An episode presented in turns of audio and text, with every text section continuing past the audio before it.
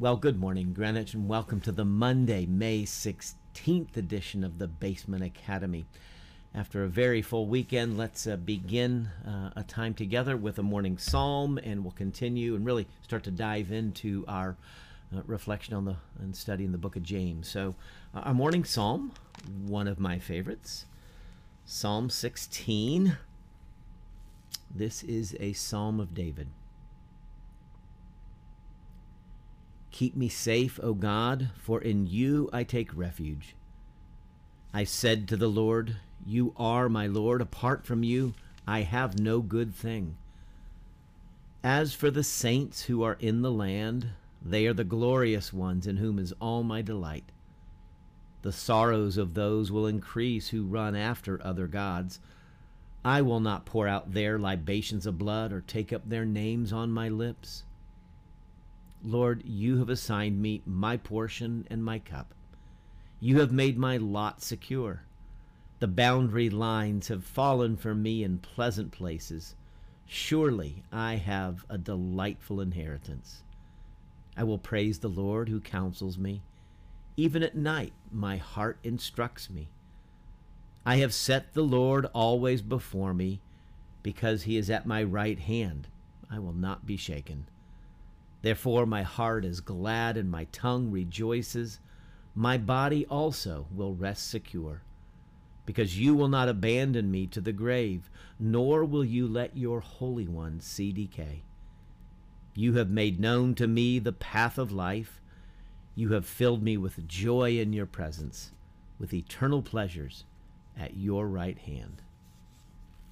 Amen that last portion of the psalm gets picked up as fulfillment in the person, the resurrection of Jesus Christ. This uh, in the book of Acts, when Peter preaches, he recognizes that that psalm was fulfilled when Jesus was raised from the dead. God did not abandon him to the grave. Keep me safe, O God, for in you I take refuge. That's how the psalm begins. And so we find our refuge, our hope, our joy, and strength uh, in the Lord. May it be so, Lord. May it be so for each of us. Okay, James. Let me read uh, the opening verses. James, a servant of God and of the Lord Jesus Christ, to the twelve tribes scattered among the nations, greetings. Consider it pure joy, my brothers, whenever you face trials of many kinds, because you know that the testing of your faith develops perseverance. Perseverance must finish its work so that you may be mature and complete, not lacking anything. If any of you lacks wisdom, he should ask God, who gives generously to all without finding fault, and it will be given to him. But when he asks, he must believe and not doubt, because he who doubts is like a wave of the sea, blown and tossed by the wind. That man should not think he will receive anything from the Lord. He is a double minded man, unstable in all he does. I'll stop there. What a way to begin a letter. Consider it pure joy when you encounter trials of many kinds. It, it's it, it's I think it's unparalleled in the way when we read these letters you know, usually there's a greeting, uh, some remembrance, some appreciation for the relationship that is offered. James just dives right in, recognize, and so this is where we get a sense of the context of this letter is trial to the tribes who were scattered. We talked about that last week. So there's this diaspora. James, an early leader uh, in the church, or a leader in the early church, uh, most likely the brother of Jesus who came to faith in Jesus later, right? And so he sees and knows that the church is in a season of opposition. And so there's been a scattering from Jerusalem as the persecution um, arose. And so he wants to begin by encouraging the readers that these trials that they are facing are not all bad. They're not all good, right? But they're not all bad. And so there's there's a, a foundational understanding that, that comes here, and this is such an important um, set of verses. Finding joy in the midst of our trials. Now, typically, what we do in trials is uh, we grumble, we complain, we whine, um, we might blame others, right? So this is coming about because that person or the government or whomever. We always look for somebody to blame for our misfortune, our uh, uh, season of adversity. And, and James is trying to flip the script on this thing. Consider it joy, pure joy, when you encounter the trials Joy is a little different than happiness. Joy does have an emotional component to it, right?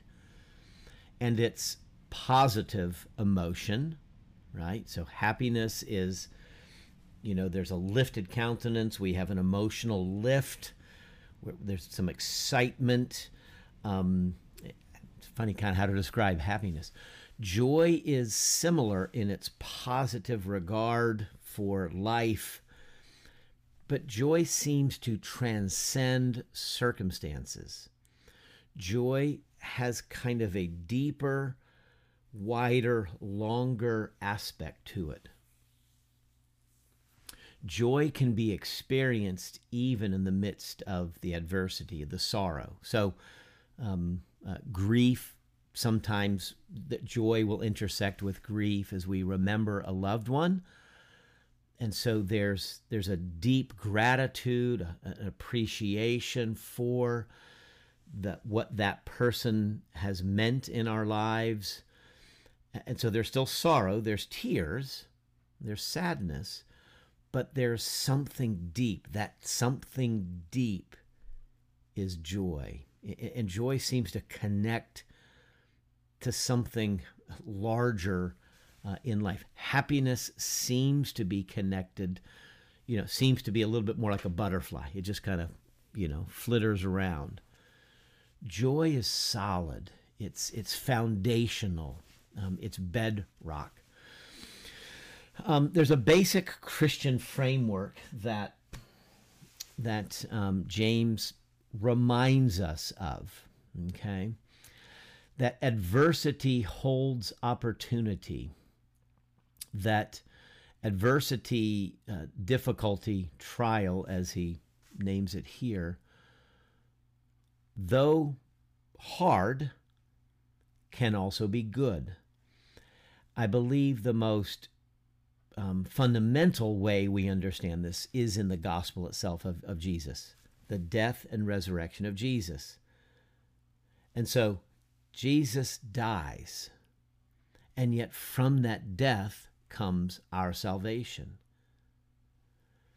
And so it, it, it, it brings together, so the gospel becomes the foundation for our own understanding how to handle our adversity. And so Jesus in the Garden of Gethsemane, if there's any other way for this cup to pass, he knew the cup that he had to drink. The Father had a sign for him. You have assigned me my portion and my cup. Psalm 16. God assigned to Jesus the cup of to drink the cup of wrath on behalf of, of humanity. And so God pouring out his judgment, pouring out his wrath on his son Jesus rather than on the sinners. So Jesus dies as the substitute, that adversity that he experiences, and then of course the resurrection. We're still in in the season of Easter. And so Christ is risen, risen indeed. Hallelujah. And so that foundational understanding. That's the core of our faith. It's the foundation, it's the bedrock. It's ground zero for our faith, the death and resurrection of Jesus Christ. So that becomes a framework with which we understand, through which we understand our own lives. That the trials that we encounter, they may involve a death of sorts, a death to a dream, a death to a relationship, death to some opportunity, whatever the, the, the, the, the trial, holds something else. It's not just all bad. There's something contained in it, and we certainly see that again in the death and resurrection of Christ. So, this adversity holding opportunity, it becomes a point of connection with Jesus. In our suffering, in our trial, we can recall his suffering, his trial. that that becomes a point of contact with the Lord Jesus. He understands what we're going through because he went through it. He went through it worse than we'll ever go through, right? Because most of the time when we're in adversity, grumbling, whining, complaining, we feel very isolated. Nobody understands what I'm going through. And that's part of what adversity does. It kind of separates us from community. Somebody comes to express their support. You don't understand what I'm going through. Jesus does. And so the first piece, the, the, the, the blessing, the joy that a trial can offer is a point of connection, a, a very existential, human point of connection with the Lord Jesus Christ as he meets us in the midst of our trial, He knows He has suffered with us. And so we need to remember that and contemplate that. Second, James points out how the trial ends up testing our faith. How does he say it? Because you know that the testing of your faith develops perseverance. And so the trial holds in it an opportunity to prove, to test, to um, to deepen one's faith. I think how it works is that in the moment or moments or season of trial and difficulty, God's goodness is called into question, typically, because what's the question most folks ask? Why, God? Why is this happening to me? or people outside the trial observing somebody else if there if god was really good he wouldn't allow such a thing to happen and so the character and goodness of god is called into question typically in a time of trial both by ourselves or by others who observe and so there's a test there just because i'm having a bad experience, does that mean God is no longer good? Is the character of God dependent upon me always having positive experiences in life? That seems kind of strange, particularly when we know that God told us, told Adam and Eve, that if you eat that fruit, you're going to die. Bad things are going to happen. God warned and so, actually, the adversity, the trials we experience remind us that we live east of Eden, remind us that God was good and truthful in the garden. Okay, so I can make a complete, you know, an argument from the in a completely other direction that the adversity actually affirms the goodness and truthfulness and faithfulness of God. Okay, so first, the adversity, the trial, calls into question the goodness of God. And which one of us hasn't wondered about that? God, why is this going on? I'm your child. Deliver me from this. Keep me safe, O God, for in you I take refuge, right? So the goodness of God, the character of God is called into question by the trial. But secondly, then, as we're wrestling with that, do I still believe that God is good even though my situation is hard? I am now confronted with a test two doors. Am I going to trust God or am I not going to trust God? Am I going to press on in faith or am I going to abandon the faith? Door A or door B. That's the test that the trial brings to us. And it's it's it's really embedded in every trial, every every form of adversity. We're called to keep trusting God. God, even though I can't see the end, I can't see around the bend in the road, and I want this trial to end, and the, the way is really twisted right now, I choose to believe that you are good, that you are with me, that you are faithful, that your promises are true, that Jesus is still caring for me. That deep so it deepens our dependence on God. We cast ourselves upon him afresh. Lord, I'm done. I don't think I can go through with this anymore. You're going to have to carry me the rest of the way. And that's what the trial offers us. That opportunity to cast ourselves and cast our cares upon the Lord once again. And something happens in that process that we cannot immediately perceive.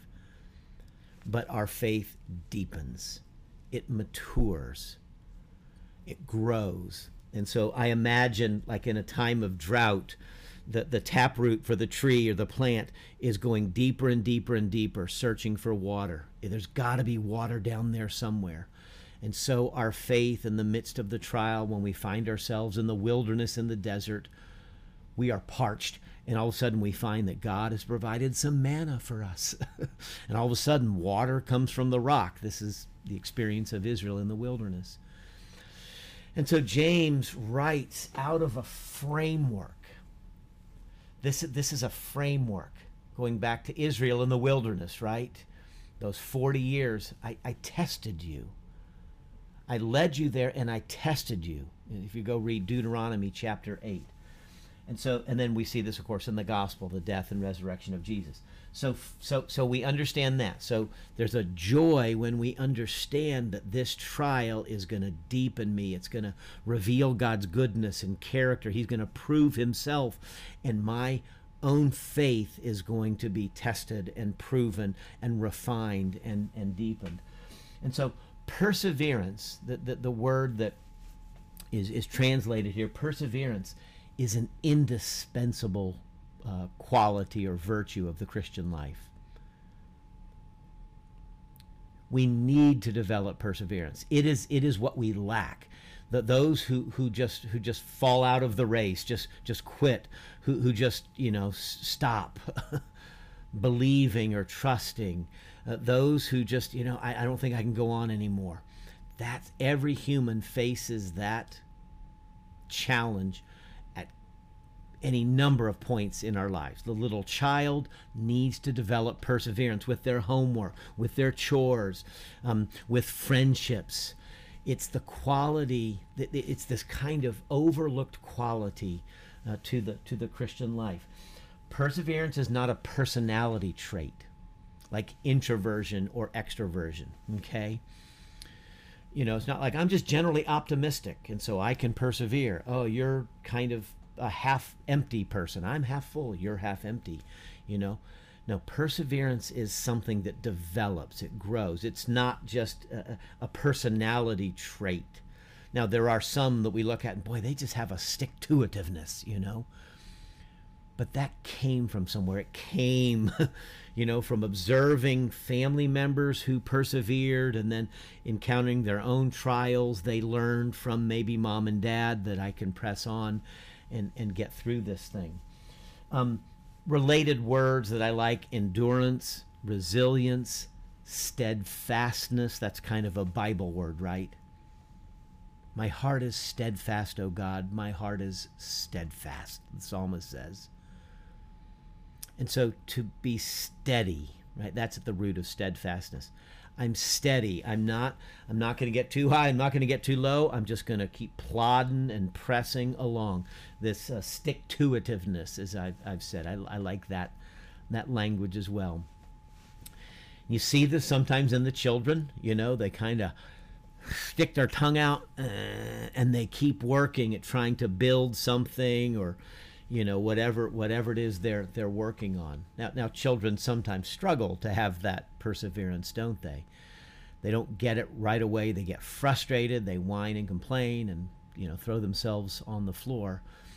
And so part of the work of life is to get that kind of childishness out of us where we get so frustrated it doesn't happen quickly God wants to develop perseverance and resilience and strength and steadfastness. Uh, patient endurance is another way this is translated in, in other parts of the Bible, the same concept. The patient endurance. I'm just going to hang in and hang in and hang in and hang on and press and press and just keep going. I'm just going to put one foot in front of another and go and go and go. And so James is writing to a people who are, it sounds like, separated from their home. They're scattered now. Jerusalem maybe was the home. And so now they're scattered out there. And he's saying, press on, people. It's hard, it's difficult, it's a trial. Consider it joy. Something is happening in the midst of this because ultimately, as we know from other scriptures and other other realities, this place is not our home. God has set for us another city that we will inhabit and dwell in one day. And so the, the, the, the, faith deepens in the midst of it. And so as we continue to trust God in the midst of our adversity, something transformative is happening. We'll talk about this tomorrow. Perseverance must finish its work. There's a purpose to the adversity, there's a purpose to the trial. Someone who never encounters trials in life, and there are people for whom life has been generally favorable, maybe their family circumstances with parents and the family they grew up in, and the money they had and opportunities they were afforded, did not confront them with many challenges. And then somewhere in life, a challenge comes. And they're not prepared. They're not trained. They're not ready to handle that trial. They don't have the resources developed. And so, thanks be to God for the trials and adversity that we meet along the way because it enables that we can rely on the hey, I've gotten through hard things before. I can get through a hard thing again. Can't tell you how many times early earlier on in my life, uh, adult life, and you know, getting out on my own and meeting some challenges, and got involved in ministry. And there are plenty of challenges in, in ministry that I would think back to my high school football days. And I endured two a days and three a days, just physical endurance, and coaches yelling at you, and just fatigue and pain in your muscles, and just, you know, crunching up. And I said, if I got through two a days and three a days, I can get through this. It was a kind of a mind game I played, a mind exercise, thought exercise that I would, hey, I've done a hard thing in the past. I can do another hard thing. And just over time, those kind of things, you, you build a repertoire, you build a database, uh, to, to use some of that uh, current language, of experiences that says, okay, I've seen one of these before. All right, it's going to take a few weeks, and I'm just going to press on through it, you know? So, anyway, just want to begin here, understand the foundational reality. We'll, we'll, we'll go a little bit further tomorrow, okay? Let's pray. Father, thank you. Uh, thank you that you uh, do grant us an endurance and a patience and a perseverance. And thank you that you're with us always. And thank you for the death and resurrection of our Lord Jesus that becomes that point of contact that, that encounter. And so, Lord, for sisters and brothers who, listening to this, are in a season of trial and adversity, Lord, grant uh, the spirit of power and endurance and perseverance and humility, but most of all, trust. That they and I and we together may trust your holy name and your goodness, that you will be with us and see us through this season and this difficulty to the other side and grant us a great joy in the midst of it. Father, we thank you uh, for uh, all that you're doing in us, through us, and thank you for the prayer that our Lord Jesus has taught us, saying, Our Father who art in heaven, hallowed be thy name. Thy kingdom come, and thy will be done on earth as it is in heaven. Give us this day our daily bread, and forgive us our debts as we forgive our debtors. And lead us not into temptation, but deliver us from evil. For thine is the kingdom and the power and the glory forever. Amen. May the Lord bless you and keep you and grant you that steadfast, persevering heart this day and forevermore. Amen.